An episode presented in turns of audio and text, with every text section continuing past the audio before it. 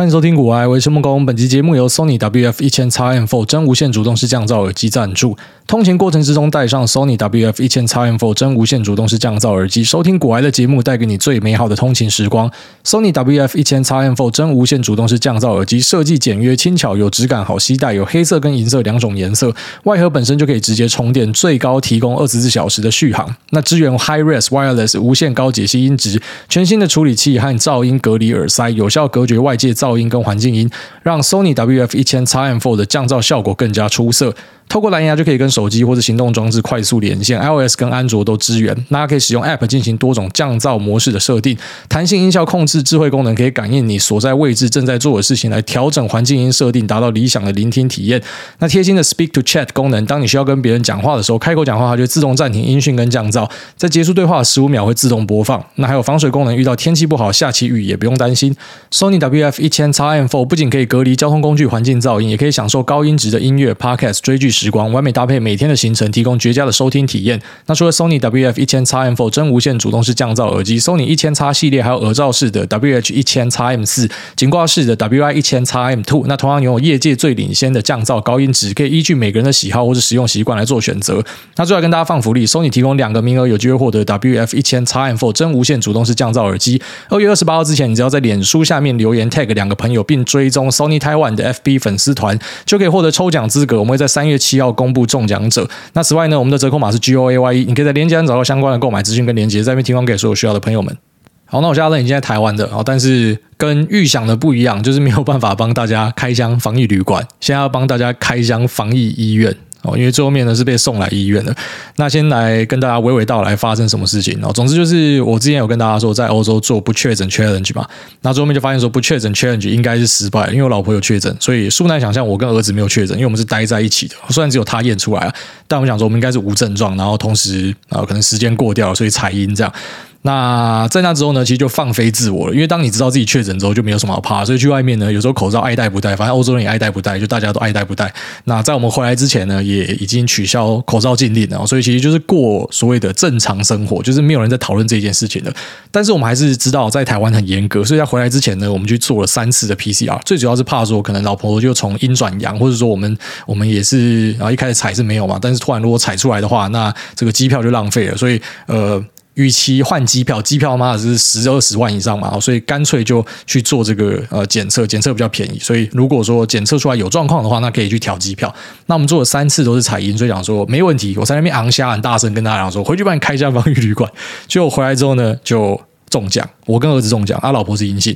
那那时候状况就很尴尬。我先讲一下那个状况是怎么样。反正你下飞机呢，跟办那个以前大学夜教团康一样，然后大家先坐下来，一个隔一个。那叫到号码的呢，就去后面呃插鼻子，插完之后呢，半小时之后会跟你讲结果。那大家都去插完了，好，在在这个插的过程之中，其实还蛮多这个很戏剧化的的东西出现哦。举例来说，呃，有一些人就暴走了，就觉得我们又不是犯人，为什么把我关在这边？那有一些人呢，就是觉得你们就乖乖做，做完就好，做完大家可以离开，反正就是感觉大家都很紧绷，因为呃下来为什么还要被关这样？那其实同机有大概。三分之一到一半都是老外吧，哦，他们都是在台湾工作，在台湾上班的啦。那也听到他们在讨论，就讲说啊，这边真的超严格什么，但是也没办法，因为工作在这边这样。老外是没有讲什么，反正就是台湾人蛮多在抗议的。然后那时候状况是这样，那验完之后就开始叫到号码的，哦，就去看你的结果，那就可以出去了。所以我老婆就出去了。那可是他号码就跳过我跟我儿子，我想说干，到底发生什么事？那时候觉得好像不太对。然后最后他过来跟我讲说，你跟你儿子要去医院一趟啊，那你老婆呢没事，他可以先离开，所以可不可以请你老婆去把这个呃行李拆开来，你的行李跟儿子的行李放在一起，然后他的自己他要先离开。然后我就跟我老婆讲这件事情，然后我老婆就压起来好，就是呃防疫的人也有去跟我老婆讲，我老婆就就超生气的，因为在他们欧洲人的观念就是你不可能把妈妈跟小孩拆散。好，那呃也很感谢，就是防疫团队他们理解这一件事情，所以最后面就呃跟我老婆告知你该知道的风险之后，我老婆说我就已经确诊过，还有证明啊。那 OK，大家看完之后就说好，那你就当陪病者的身份，就大家一起送去医院这样。于是呢，我们三个就被送来医院，然后就在同一个病房里面。他们本来很大方，我想说，哎，你要不要这个你自己一间，然后儿子跟这个妈妈一间，我说我不想要站到人家的病房哦，因为我们就没有症状，根本就没有什么感觉，所以想说可不可以就是过来这边检查验完，然后确定没事就放我们回去哦，要要住旅馆还是什么，就这样就好。所以我们先全部先住一间就好。那我们现在就在等待说他去验我们的抗体，然后看有没有抗体。如果有抗体的话，就会放你回家隔离。那如果说没有抗体的话呢，那就是关好关满十天，等到你两次采阴之后才可以放你出去。那这过程其实是还蛮戏剧化的，就是我们在国外看已经觉得。呃，怎么讲？就歌舞升平，特别是知道自己已经确诊之后，就跟老婆已经确诊之后，我们就放飞自我啊！就你就跟欧洲人的生活形态一样，你根本就没有在管这件事情的。当地的什么论坛、讨论区、新闻都没有，没有人在跟你讲这件事情。反正大家就已经在过自己的生活了。那我们有预期到回来台湾会很严肃，只是没有想到严肃到这种程度哈！就一开始他直接把我们送上救护车，我们就傻眼了，因为同机确诊的大概六七个人哦，差不多是这么多人。那我以为说就可能一台再去就好，因为反正你们都已经在同一个空间里面了嘛。结果他就很谨慎哦，反正我跟呃我老婆还有我儿子，我们就两台救护车，就两台救护车载三个人，所以我就觉得很尴尬，说哇干，真的是把人家的那个资源霸掉，所以我自己也是很过意不去啊。当然，其实大家要明白，我也不希望这样的事情发生。而且你应该要知道，说我不是健保的支持者，我觉得本来医疗就是要自费，因为就是因为医疗便宜才会一堆人用嘛，才会导致台湾到现在没有办法开放嘛。因为其实你在国外，如果你今天确诊的话，啊，你轻症什么的，你也不会想去看医生，因为你知道花一堆钱，你又没有什么状况。可在台湾，你挂号费就一百块，所以当然大家都往医院冲嘛，所以可能就会变成这个呃医疗会会被瘫痪这样。那其实我本来听大家讲这个台湾的医疗瘫痪什么，就以为说啊，只是可能护理师很忙或什么，但直到下飞机看到这种大阵仗，才才知道说哇靠，原来台湾真的是拉到另外一个层次。因为我们在意大利跟西班牙之间飞来飞去都没有看到这样的状况啊。那在台湾这边是你下来，他的那个检疫团队就十二十个人在那边。你就想要一台飞机一百多个人，就十二十个人在那边看着你们。那之后后送呢？救护车就是最多一两个人一车，所以你有多少人，他就要派多少救护车。到医院之后呢，他一样就是帮你呃先隔离起来啊，然后先判断一下，然后之后把你送进去你的房间里面。那还可以跟你讲说啊，你你要不要跟你老婆拆开来，就两间，所以。就变成说，一群根本就没有症状的人，像我看隔壁也有确诊那几个，就大家都没有什么症状，可是因为这样子，我们就卡掉了很多的资源。那还是要强调，就是我们没有人会想要有这样的事情发生，因为已经采阴很多次，然后才才回来的，但还是遇到这样的事情，所以就觉得。有点拍谁这样哦？那实际上我们的解决方式就是觉得，因为我们还是要回娘家嘛，所以之后可能，居然说台湾如果还是有这样的管制的话，那就变成我们就待在国外，就暂时呃，在下次回娘家之后呢，就暂时不回来，然后直到可能这边开放这样。那整体看下来，其实我觉得呃，台湾的。防疫团队就是说，医生、护理师这种第一线的，哎，他们其实蛮多也都觉得目前的做法是有点极端啦。但是因为规定是这样，所以就配合。然后那我们也都是配合，我们也没有在讲什么有的没有的。那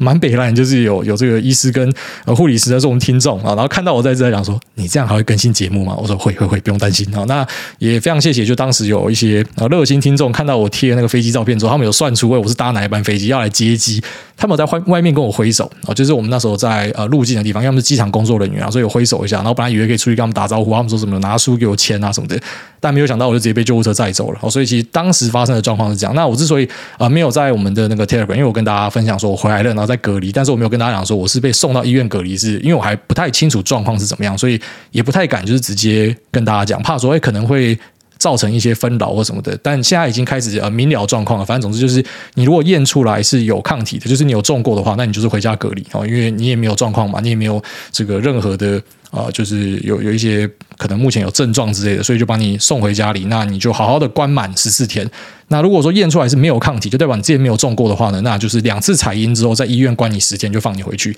哦，所以其实最后面就只能跟大家开箱医院，然后那医院的状况就是。呃，我这辈子没有住院过，从来都没有，这是我第一次住院。那我觉得医院是又湿又冷啊，其实有点怕小朋友会感冒哦。但除此之外，呃，大家对我们都很好呢。然后像是呃这个护理师还有医院的工作人员的部分呢，就是你每次叫外送，因为你每餐你可以吃医院，你可以叫外送啊。那时候护理师推荐我们说你叫外送比较好，所以我们叫外送。那就变成他还要帮你拿上来，所以真的很拍谢，就觉得干我们几个就没事情，就好好的那边划手机，每天没事干，然后被关在这边，然后他们还要帮我们送餐什么的，然后就没办法了，因为对他们来说，他们也觉得，呃，你们是没事情的，可是因为规定就这样嘛，哦，所以最后面只能跟大家开箱，就是呃，在台湾，如果说你下来是确诊是这样了，哦，那如果说是没确诊，就是走那个呃防疫旅馆那个嘛，那那个我是没有帮没有办法去帮大家开箱的，所以最后面变成是开箱这一条故事线啊，我跟大家分享一下。好的，接下来我们进入市场的话题。哈。最近有看到美国的指数终于有一点止跌的迹象，当然前面也有几波小反弹啊，但是我们其实要期待的是那一种很大一根的呃这种大绿棒，在美国的大绿棒啊，在台湾你想要看到的是大红棒。那这种很大的绿棒，它其实有很很重要的象征意涵，也就是说，当今天指数跟个股的价格还是一直有新低的时候，你一定会看到市场上有很多的。啊，这种什么对冲基金的老板啊，或是一些啊券商分析啊，都会告诉你说现金为王，就大家都要 hold 住。可是等到一个底出现，虽然我们不确定这是不是最后的底，好，可能就是像人家讲的，有第一只脚、第二只脚，然后最后面他妈跟蜈蚣一样一堆脚。但是你只要看到有这样子的强弹，其实很多资金就会再一次的加入。好，就是市场的情绪会在很恐慌跟很乐观之间摆荡。那当今天有人吹起这个反攻的号角的时候，大家就会跟，好，先跟看看嘛。那如果失败的话，我再继续损出，那可能又继续有新低这样。所以其实看到一个很不错的反弹，我觉得对于一些我们讲偏右侧交易的人，其实就是代表你可以开始布单了。那可能有些人的想法会讲说，哎，奇怪，为什么我要看到大涨才买？哦，你不可以这样讲，因为你要想说，它从高点跌下来，有些股票跌掉五成了呢。哦，如果说你没有等到看到这样的迹象，你才进去买，搞不好你在最前面就一路弹，你已经账上就负包他妈几十趴了。所以，呃，看到这种呃可能跌到某个深处之后，然后突然出现大反弹再回去买的，就算你可能现在买是，那、呃、因为它开盘到现在已经涨了什么六七趴了，可是你相较高点你还是便宜很多。就你从现在开始布单，你还是便宜很多。那这是比较呃这种基础的左右侧交易的一个论述了。所以大家去理解一下说，说当今天可能看到一个底之后呢，市场上就有更多资金愿意进。来追捧，那这其实是一个好事情。后续呢，就是你可以把呃这一个反弹的起点，好，就是这个绿棒，或是说台股的话就是红棒的低点，当成是一个防守的点。好，这是很多资金都会这样看。那我知道，可能对于技术面，呃，你一定会在外面听很多说法，像台股就是大家非常疯技术面嘛。那这跟台股有很多内线，我觉得有很大的关系。就大家会讲说，一个东西每次等到消息。营收财报出来，妈早就涨完了，所以大家就会去追那一种它起涨的时候就，啊，它一定是有什么东西，我们就先去追这样。那在美股这边，其实这个案例是相对少一点哦，因为美股你比较常看到为什么财报开出来突然大崩或是大涨嘛，代表说内线的消息是比较少一点，而且美国也罚比较重了。好，但是技术面这种东西，虽然有些人信，有些人不信，但我觉得在看指数上是很好用的，然后是很好用的。所以你今天看到呃止跌好几天没有新低，然后出一个。大支的红棒或是绿棒，我觉得这种上涨的棒，那它可能对你来说就是一个讯号。我这个地方可以当成是你资金的一个参考基准，就是我从这时候开始啊加码或者减码，就抓这个基准点。这个对大家来说会蛮好做的啦。那为什么会看到一个这样子的大反弹？当然比较可能的原因，就是因为俄罗斯决定要把部队拉回去他们的基地。我觉得他本来把一大堆部队集中到跟乌克兰的边境上嘛，那后来决定拉回去。其实这件事情我觉得是多赢了。对俄罗斯、对于欧盟，或者说对于美国都是好事。对美国可能稍微中性一点，美国可能反而希望有冲突起来。然后冲突起来，第一个可以卖更多武器嘛，然后第二个是呃可以有这个制裁俄罗斯的机会，因为他们其实对于俄罗斯跟德国之间的那个北溪二号有很大的意见。我觉得他不太希望欧盟往俄罗斯这边靠。那其实欧洲会往呃这个中国或是俄罗斯这边靠，有一大部分的原因也是因为说，可能在前任川普的时候，川普他比较偏向是那种呃就是美国自强哦个人主义这样。那到了拜登就回到多边主义，就是跟着盟友一起做事。但当然各有其利弊啦。然后拜登这种就是你会发现他没有魄力，就是当今天可能出事情的时候，你会想说，如果是川普他早就怎么样怎么样了啊，可是拜登呢就是在那边龟在那边啊放话。一个美国总统搞到放话，就觉得好像还蛮凄凉的。那边跟大家放话说，俄罗斯在什么时候会打？但是他那个放话，其实我们也不太确定，说是啊、呃，他真的有这种情报还是没有？这个这个你没有办法知道嘛。但他会讲，就代表他一定有相当程度的把握哦。但如果你说美国的情报一定都是准的嘛，那他们可能也不会啊、呃，在中东的一些战役上，然后搞这么久嘛。哦，所以。他这样一个放话，我觉得是蛮有这种逼迫俄罗斯表态的意味啦。就你你在十六号要打他，好，所以是你要打，你也不可能就是故意在十六号，然后在那一天被美国人讲中吧，你就只能够退兵这样。所以那也是一个这种政治上的博弈啦。那对美国来说，我觉得未必是这个大好啊，因为他可能就错失一个可以去压制俄罗斯的机会。那对欧盟来说呢，当然是好事，因为欧盟它不会希望这样的冲突发生。哦，发生之后可能这个能源会被断供，哦，那可能就会遇到很大的问题。那对于乌克兰来讲呢，当然乌克兰里面有些是挺俄的，有些是呃希望可以走向 NATO 那一边的，所以也是呃偏比较中心一点。那对俄罗斯来讲，我觉得绝对是好事啊，因为俄罗斯如果今天真的打起来的话，那比较像是普丁他可能自己个人历史定位上的一个象征而已，对于其他东西应该都是没有太大好处。好像他可能会遇到各国的制裁，那俄罗斯家的财务状况也没有到很好，所以他遇到制裁，我觉得他们应该还是挺不太下去啊。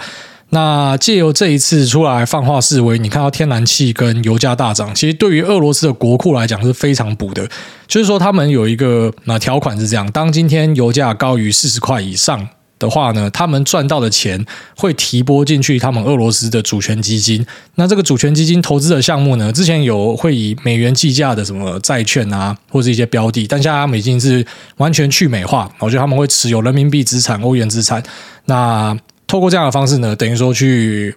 保住，当今天可能油价状况不好的时候，那俄罗斯联邦呢，他们可能还是有不错的财务基础。这样，所以当今天油价大涨，天然气大涨，其实对于呃俄罗斯来讲，代表他们大赚一笔啊。那我自己有去查了一下他们主权基金的标的，我是没有查到说他们有没有去做多。呃，期货哦，就是原油期货或者天然气期货，如果有的话，那这波真的赚翻；但如果没有的话呢，光是现货，然后这个价格拉上来，对他们来讲就是非常非常的滋补了。那与其真的打起来，哦，可能又要拖很久，又要花很多钱，然后又要被制裁，那国家经济状况又转差，股市就会大崩。那这样子出来吓一吓大家啊，把兵派出去吓一吓，然后之后就呃迎来他们的天然气的报价，哦，原油的报价上涨，赚更多钱。其实对于俄罗斯来讲是蛮补的。我想说之后不会开启一个秘技，每次缺钱的时候呢，就派部队去乌克兰边境绕一下，然后价格就把它拱上来。那拱上来之后呢，再退兵啊，反正我又没有真的动手。那价格炒过一番之后，就可以赚到很多钱。然后这个对俄罗斯的财务状况来说呢，会是一个很不错的解决方案。好，那接下来我们来看一下美国的十三 F 报告啊，最新的一季十三 F 文件呢已经开始出来了。那每家对冲基金都要在限期内去公布说他们在上一季做了什么样的操作啊。对于刚进市场的朋友们来说呢，我觉得这是非常好的机会去了解一下，就是你可能在教科书上看到的一些传奇人物啊，他们做了什么样的操作，然后为什么他们会这样做，你就可以稍微去推一下。那甚至呢，你可以选择跟单哦，你就直接跟着他们买。但是你要记得，你要跟单，我会建议你直接复制整个 portfolio。如果你只跟他们理里面的几支的话，搞不好你有机会会落赛哦。因为其实对于不管再怎么强的人，你都会发现他们的部位有些对，有些错啊。整体来说，只要是对的就好，整体来说会赚钱就好了。好，所以是一个很不错的参考基准啊。你知道很多人在外面付钱，然后去啊学一堆有的没有的，然后可能去呃买一些老师的牌或什么。我想说，如果你连这些传奇大师的牌，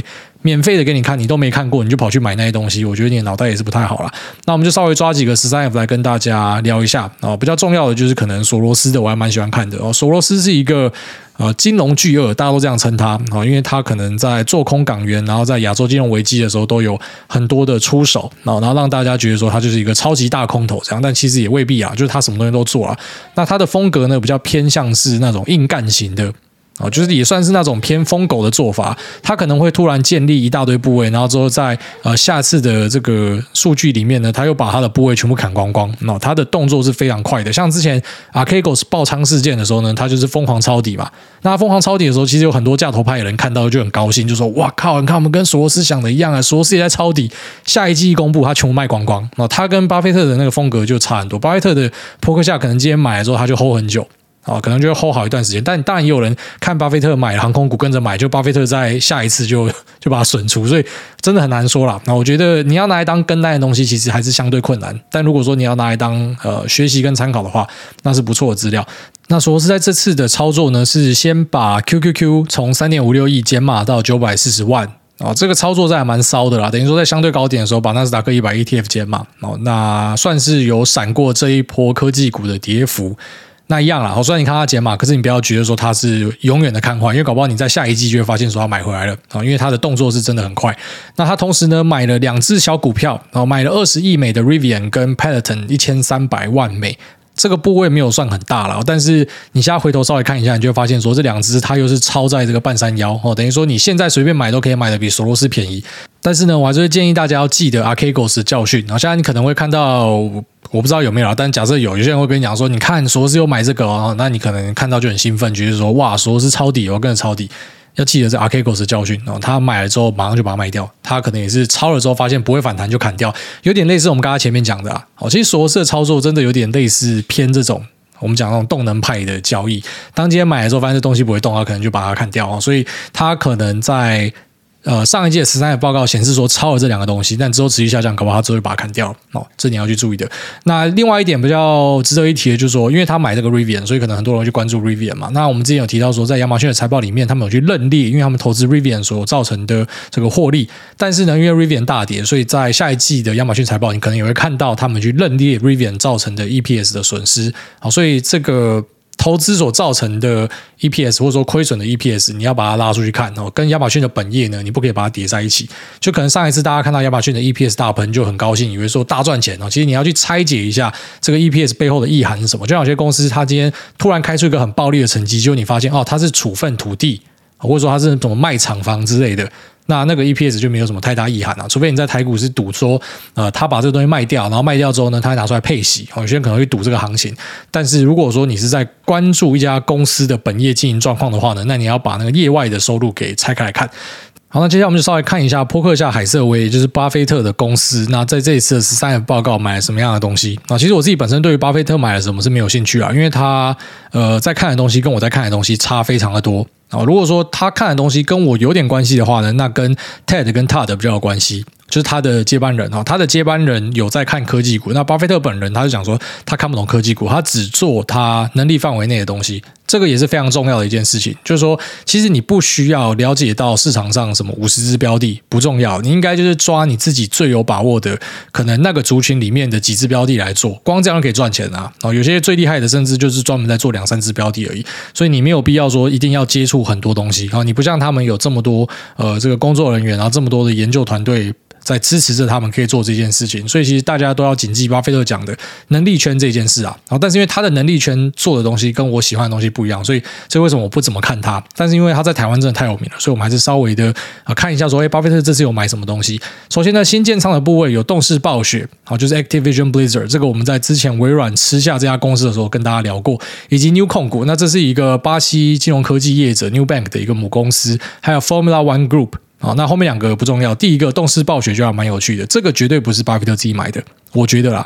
如果是他自己买的话，那就是内线啊，因为你知道微软吃下动视暴雪嘛？那微软的前老板是 Bill Gates，那虽然 Bill Gates 现在根本已经退出公司的经营了，可是他不可能不知道这件事情，所以搞不好是他跟 Bill Gates 吃饭的时候聊到就跑去买。但我相信他一把年纪了，应该也不会去呃。碰这些就是可能会让他有麻烦的东西，但是我觉得这笔交易真的是非常的有趣，因为他买这样的东西，对于整个扑克下海社会来说是还蛮唐突的啊，应该很高几率是接班人买的。那就算是接班人买的，其实还是很奇怪啦，因为整体来说就是很不符合这家公司的胃口。一般价头仔不会买这样的东西，而且买的时间点真的是太有意思了，刚好就买在收购前现赚。好，所以不知道指控说股神跟他旗下的人有内线交易啦，但是这笔交易真的太有趣了，整体的形象不符合，买的时间点又很神奇，然后跟比尔盖茨又是好朋友，但是部位是没有到很大啦，不到一趴哦，等于就只是一个有趣的小亮点啦。那增持了 CVX 哦，就雪佛龙、FND、RH，然后还有 Liberty Series XM，那以及减持的一些药厂公司，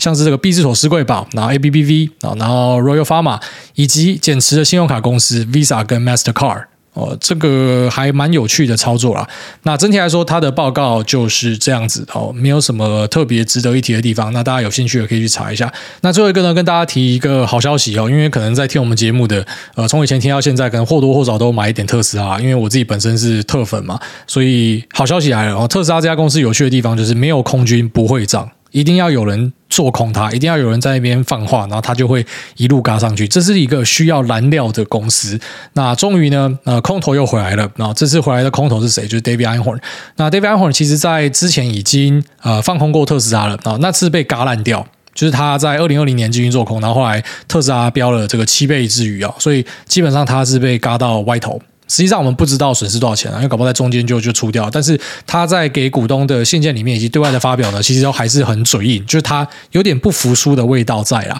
那这一次呢，终于又显示了，他在去年 Q 四的时候空了这个一千单位的 Put，那这个每个 Put 呢是代表说一百股的意思，所以整个算下来的名义价值呢，大概是有台币三十亿左右，就是一亿多美。那这个是名义价值啊，也就是说，它实际上并没有花这么多钱哦，因为你知道，你买选择权的时候，你是付出权利金嘛，你并不是付出整个部位的钱。因为选择权它自带杠杆，所以就是说它实际上没有投入这么多的钱，可是它做空的部位是做到这么大。那我怎么看呢？其实我觉得它会被嘎，我真的觉得它会被嘎，因为每次只要特斯拉的空头进来，几乎都不会什么好下场。而且特斯拉其实在明年的展望是开的还不错。那特斯拉其实一直来最大的问题就是所谓的估值过高，但是目前的成长性都还撑得住。你要知道这种呃估值过高的公司，你不可以讲说什么呃它不合理或什么的，就像房价，一堆人觉得不合理嘛，那到底合理不合理是谁说了算？就是你最后面还是要交给市场的资金决定嘛，所以如果今天呃市场就是要给房价这样的钱，你觉得不合理，那你就不要买它，就这样。可是你没有办法说啊不合理，所以怎么样，我就去放空它。那可能很多时候是跟自己的钱过不去啊。那除非你真的非常有把握，就是你脑中的定价模型呢，它是可以符合整个市场逻辑的。你不会说是你对，然后你是先知，这还不够哦，是你对，然后市场最后面还要认为你是对的才够。好，那像这个特斯拉的空头很多都是拿着这样的观念，就是说啊你的本益比什么几千倍什么的，可是你会发现说特斯拉本益比是持续收敛，它之所以之前几千倍，是因为它可能成长性很强，所以大家提前把资金丢进去。你想象一下，今天是一家正在赔钱的公司，可是我知道它以后一定会赚钱。那你觉得大家是白痴吗？就是我知道它一定会赚钱，所以我在它还在赔钱的时候，我就是觉得它一毛都不值，一块钱都不丢。然后突然它一赚钱的，我们所有钱都进来，不会嘛？一定有预期心理吧？所以预期心理就会先把这个价格推上去啊。那特斯拉之所以可以撑住这样的估值，其实跟它的成长性有很大的关系啊。那你其实也在隔壁的成长股有看到类似的案例，当今天成长性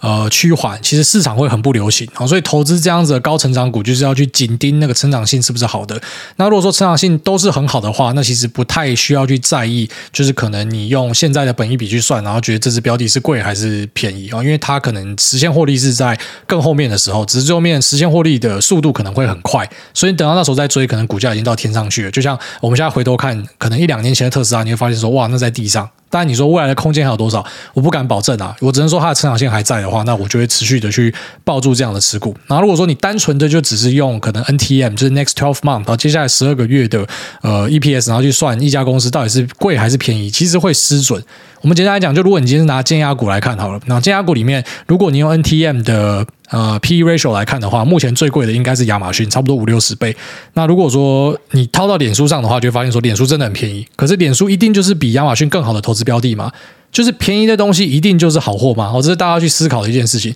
两家公司凭什么我要给的本益比是一样的？你做的东西是不一样的。这有点像是呃，举例来说，像是什么 YouTube 或者我们 Podcast 广告也是有类似的状况。你知道，其实很多厂商他会试着去量化，好，一个 click 值多少钱？我就问你啊，当今天是一个啊，可能听众含金量都很高的节目，那他们。因为很有钱嘛，所以他们的点阅数一千个点阅数跟另外一个那可能就是纯粹在闲聊，那听众可能都是学生的，一千个点阅数，那个钱一定就不一样。好，当然我不是要借这个去讲说什么 Podcast 广告怎么样，我只是举例啦。那像呃这个公司也是一样。那如果说两家公司的 EPS 虽然是一样的，可是一个是。举例来说，软体公司，软体公司就是呃，它的本就是一，可是它的利呢可能是几千，因为我东西只要做一份，我软体复制那是跟不用钱一样的。可是如果今天是一个汽车公司，然后 EPS 跟这个软体公司一样，汽车公司我做一台车，我就是要付出这么多的固定成本，跟软体公司我可能开发出一套软体之后，我发出去几千几万套，那个成本只增加一点点，那个差距之大，你就知道估值本来就不可能给一样的。好，所以其实，在市场上有很多会用那种绝对数字去估值，而完全忽略一家公司的产业前景，然后它的本质的，其实都是很错误的，然后这都是很错误的。那接下来我们进入 Q 的部分，第一位我真的疯狂闪退，他说奇异鸟 Kiwi Kiwi 优质好节目，五星吹吹，想请教主委为什么 ETF 的借券好像越来越热门？小弟持有的 ETF 最近当天挂当天借，不知道有什么可能原因？谢谢主委解答。呃，那个原因太多了，不用去猜啊，反正法人可能是要放空，可能是要套利，那可能是要锁部位或什么的，你不用想太多，你就借它哦，这个就是额外的收入，多爽！你本来有收入，然后现在再靠借券又有额外的一笔收入。那下面这个 T Yun 他说：“救救库马。”那先五星好评，感谢主委分享。想请主委来给美股投资者一点鸡血喊话，# #hashtag 宇宙大博盘。哦，这个应该是库马熊，就是我们美股群的库马熊。我跟你讲，跟大家推荐一下那个库马的部落格，然后他现在有贴，大家一定要点进去看，可以追。他是一个非常用心的投资人。那前一波呢，差点因为呃，就是。爪小爪太用力哈，因为一开始看到下跌可能太兴奋，打太快，那后来又遇到一个大修正，他就说他毕业了。那时候有是有一点难过啦，因为我看他的东西，所以我还蛮希望他没有因为这样毕业。然后后面两天好像有一个反弹，他又又复活了这样。我希望他可以长长久久的存在啊，就是这样子呃很认真的人在我们群组里面分享，其实是一个这个很棒的事情啊。然后所以呃非常推荐给大家。然后现在在那个旁边也叫的是我儿子哦，就是今天这一集。有这个儿子的乱入没有办法，因为我们在同一个房间。然后，下面因为这个拉链卡到机，结果拉链坏了。他说：“古埃好棒棒。”好，前面是各种吹捧，吹的非常棒。那小弟从几个月前一百。七八十集开始回听，听到最近总算快听完了。从一开始也几乎全部听不懂，到现在可以听懂九十趴，也感觉自己是进步很多。谢谢诸位的优质频道分享，分享个真实经历。小弟前几天开通 FT，并收到官方 mail 之后，看到写说两千五百美可以回馈二十五美，于是兴冲冲的去国泰电汇，并开通约定转账，以后也可以线上转。那可是钱过去之后才发现，官网上是要两万五千美才可以回馈。想说是不是自己谬少看一个零，然后再三确认之后，发现自己没有看错，而是 mail 打错。原本也就想说截图跟官方讨个说法，后来想想二十五美也就算了，省掉一点麻烦事情，在这边分享给大家。那也想问问诸位对于 ITOT ETF 的看法，想说一样是全市场，可是跟其他 VO、VTI 等等比起来，好像没有什么在讨论。爬完后也发现其实手续费都差不多，好奇是、呃、什么原因？那请问诸位知道吗？谢谢帅气诸那顺带一提，二一八集的 Q&A 提到使用免治马桶，可是总觉得从马桶伸出一个管子冲屁屁，感觉不太卫生，也不太舒服，所以我还是喜欢用卫生纸搭湿纸巾，或是卫生纸玩用水冲。以后会有机会听到 Lisa 来开场或是夜配段吗？OK，那 Lisa 应该是不会来帮我开场或是夜配啦。那至于那个免治马桶，我跟你讲，只是你还没有习惯呢，习惯之后呢，你就回不去了。那再就是他提到那个 ITOT 跟 V O 跟 VTI，那 V O 跟 VTI 都是 Vanguard 发行的，只是那个追踪的指数不一样。V O 就是标普五百指数，VTI 就是全市场指数。那 ITOT 呢，它对标是对标 VTI，好，它是 iShare 发的 ETF，它也是全市场，只是规模比较小，所以大家一般是买 Vanguard，就是说买 Vanguard 就可以了啦。那 VO 也会有一些对标的东西啊，像是 IVVSPY，就是不同公司发的，可是追踪的东西是一样的，哦，所以 ITOT 就可以想象成它是跟呃 VTI 是可以互相换的，反正是一样差不多的东西啊。好，那 VO 跟 IVV 跟 I 呃跟这个 SPY 是差不多的东西，所以呃你就选择你自己喜欢的就好。那下面为这个台中菜鸡，他说超优质节目无情吹爆，你好梦工大小弟入市六年的菜鸡，请问作为一个无法时时刻刻看盘的上班族，如果要做投资，除了投资大盘之外，还有什么建议？例如买大权值股分批投入，或是买买未来题材性的公司？谢谢梦工大，祝全家新年快乐，满仓干进去的都井喷，小孩健康平安长大，求我干你俩！呃，OK，如果说没有办法时时刻刻盯盘的话。买大全值分批投入可以，那买未来题材性也可以啊，只是买题材性就要小心那一种小型标股。就是如果你去买题材性的东西，有时候你会买一些像什么粤丰啊那一种，然后就是那种小型的那种可能飙很快的股票。如果说你是在相对低档布局，所以相对低档就是说买在均线附近的，那可能还好。但是有些人他喜欢看到东西涨起来才去追哦，就是可能去年超红的动能交易嘛。像这种操作方式的话，如果你没有办法全时间盯盘，你根本不可能做起来。所以买。未来题材性的东西，就像说你看好电动车，你去买电动车相关的正极、负极材料，或是呃，你去买二极体，你去买 MOSFET、IGBT 相关，可以啊，你去买题材性的东西都可以，但是你。要注意那种小型标股，就是假设已经呃什么三五根红 K 冲上去的，你去追这种的话，那你身为一个全职上班的人，我觉得你就是不太可能 handle，你应该很难赚到钱。哦，但除此之外，你讲的这个两件事是可以做的。下面一位社畜人生闷闷闷，他说：“股癌大大好，那身为二刷甚至部分集数三刷的听众，从一开始的二十几分钟，那前面集数甚至有时每天更新，到现在有了赞助商和每集四十几分钟，那 Q&A 也都很用心回答，真心感谢你的分享啊，谢谢。”他说：“二零二零年股。”啊，春节那第一笔储蓄险三十万到期，刚好三月股灾，听到你的节目全部买零零五零。那二零二一年四月第二笔储蓄险五十万到期，刚好又遇到五月历史最大跌点，那听你的节目全部买零零五零。二零二二年二月第三笔储蓄险一百万到期，请问这是暗示我要 all in 吗？那另外想请教停利的办法，除了之前分享的动态停利，还有什么招可以分享呢？感谢挨大开始。好，这个就是我们讲的天选之人啊，就是他刚好呃进市场的时间点，好有钱的时间点都非常。漂亮，那恭喜你。那停利的办法，除了这个动态停利之外，还有一招叫分批停利啊，这个就最基本的，跟分批投入一样，就是当你今天达到你的卖点之后呢，你就开始慢慢的把股票给抛掉。那这做法好处就跟分批投入一样，反正你会取得若干时间点内的一个平均报酬哦，差不多是这样。那这是一个做法。那动态停利的做法就是用呃 trailing stop 去锁。那还有另外一个做法偏比较技术面，在这边跟大家分享一下。我自己会这样做啊，但是你听不懂也没关系哦，就是你不需要参透，那是我个人实务上的做法。就是我很相信高档的吞噬大黑棒。就是在高档出现的那一种，呃，什么突然七八趴下杀，特别以台股干这个超准的，就是你只要在今天股价已经喷射出去哦，前提是要喷射哦。如果今天在盘整段出现这种大黑棒，我不在意；但如果是喷射出去，然后突然有一个呃开高，然后一路往下灌的这种大黑棒呢，我会选择把部位先清掉一部分哦。这个是以呃经验上来看，我觉得在台股里面约定俗成的，就是有很多资金看到这个就会顺势的把部位出掉，所以它可能就。是短期的一个高点，未必是长期的高点，就是它可能呃杀下来盘一盘之后就继续涨，但是这个地方当成一个短期的转折做来出啊、呃、手上的标的呢是很不错的，我自己会这样做啦，所以在这边呃顺便分享给你。下面一位想要的 ID 被取走了，他说菜鸡也想发大财，大安感谢大教学，终于把容易恐慌的毛病矫正很多，年初的大跌也终于没有乱砍单。那近期有个朋友会算八字，他说我最近财运不错，可以去买乐透，搞得我整天想着发财梦，结果那天兴高采烈去，却两手。手空空的回来，哈哈哈！想想觉得还是把钱拿回来做股票好像比较实际，但刚刚手痒又买了一点，因为发财梦让我胡思乱想了很多关于金钱的问题。那不挨大相不相信八字呢？有算过吗？如果真的中头奖的话，又会怎么样配置这笔庞大的资金？还是两手一摊，觉得反正这辈子花不完的？挨大财富自由之后，有特别想要做的事情吗？还是会反而觉得生活没有什么动力？在至少可以。过着清闲的日子下，还有什么人生的终极目标吗？那另外想问主委，乌俄战争如果开打演变成为世界大战，我们应该在什么时间点做怎么样的资产配置来抵抗这波黑天鹅呢？祝您全家归国隔离一切平安。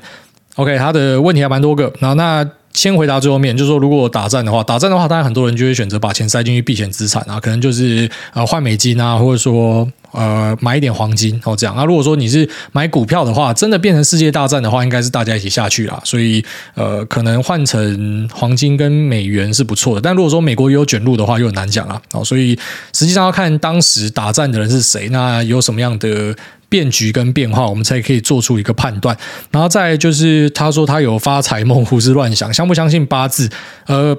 八字我是觉得还好，但是我会听看看紫微啦，因为身边有一个还蛮会算紫微的老师，他会帮我算，然后有时候真的觉得还蛮屌的，但是我不会觉得呃把他算的东西当成是我人生的一个依归，我只是觉得好玩，所以去了解一下这样子而已。那如果说中头奖的话，要怎么样配置这笔庞大的资金？刚刚我们前面有一个 four percent rule 嘛，你就用 four percent rule，你可以抓得更宽松一点，你弄个 one percent rule 就好，所以你把更多的钱丢进去，就确保说你之后可以过超级爽的生活，然后剩下的那些。些钱啊，就是你除了配置之外的钱呢，全部狠狠的直接把它花掉哦，是我会这样子做。然后你说财富自由之后有特别想做的事情吗？我蛮早以前有讲过，说财富不会有自由的一天哦，因为只要你的物欲没有节制的话，钱真的是不够用的。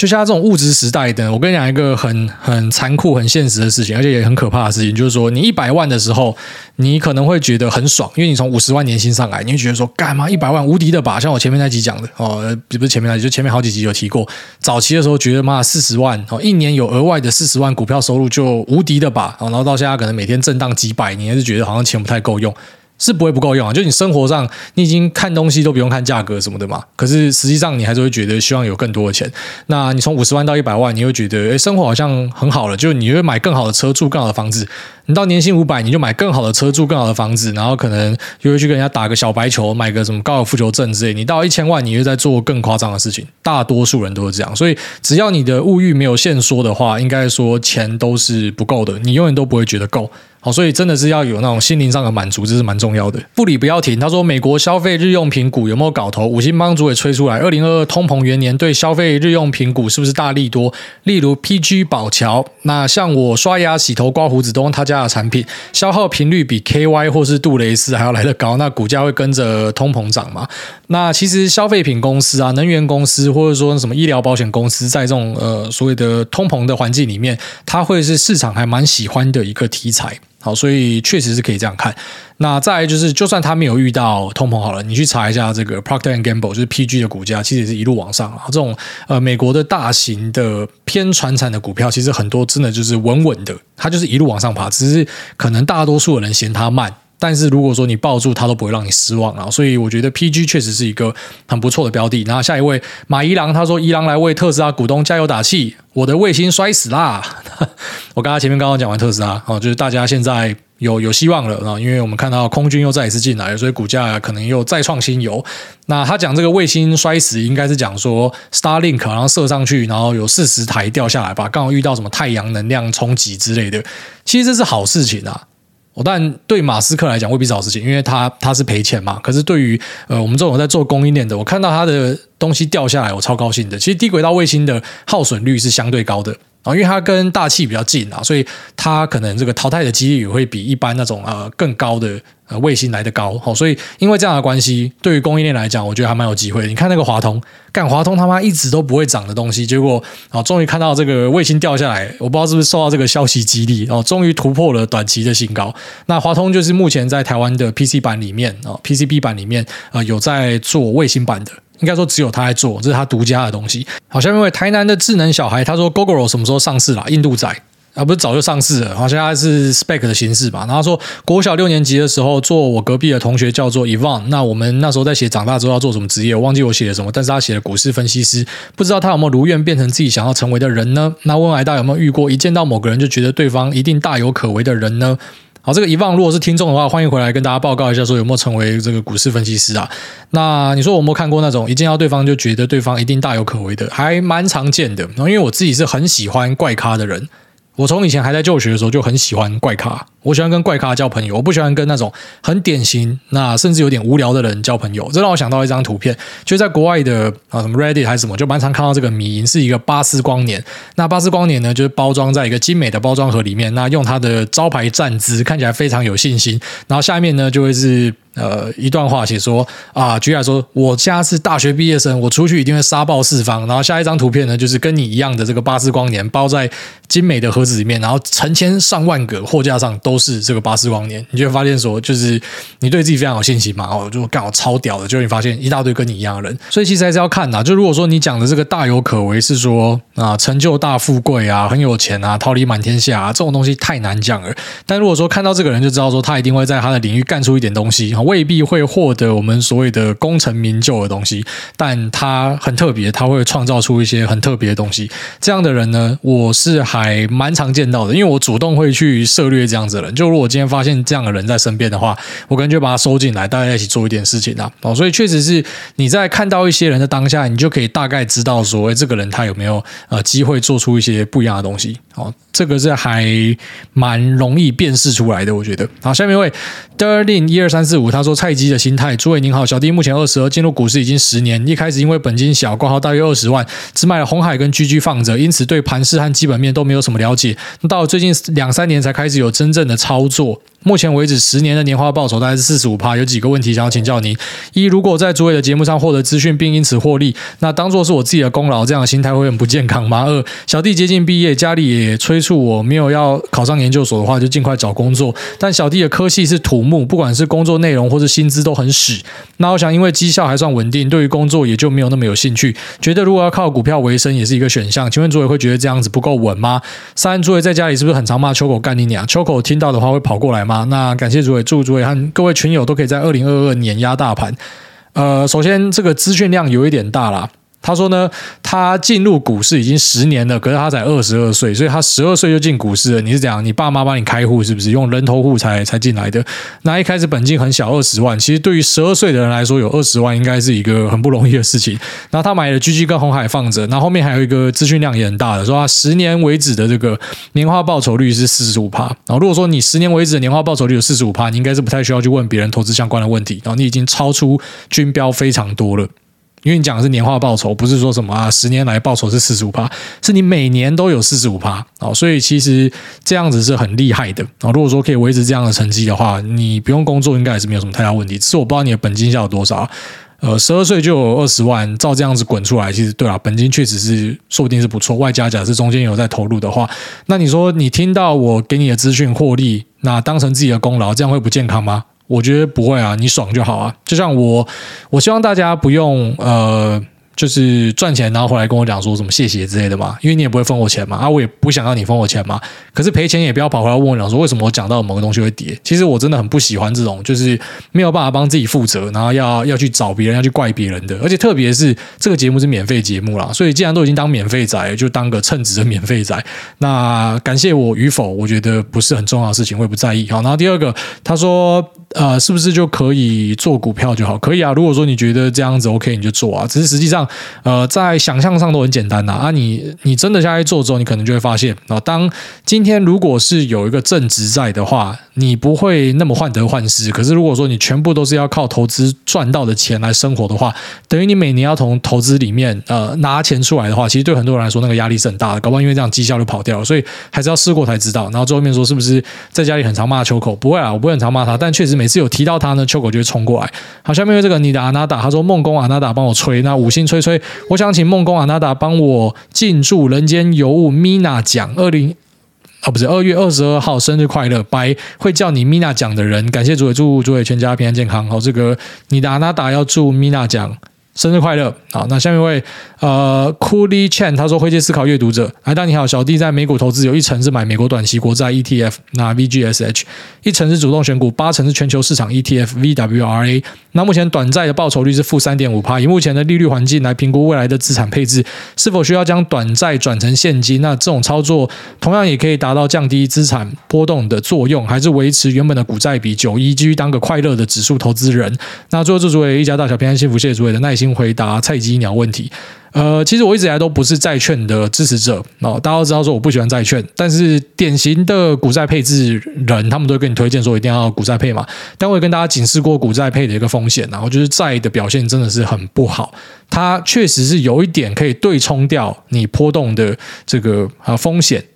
的一个诱因在，但是有时候会觉得波动大到底有什么不好？除非你今天是已经要退休了，你你会怕说。就是你在某个状况之下，你需要这笔钱，可是刚好遇到一个股灾，那你必须要卖股票，可能就很尴尬。在这样的状况之下，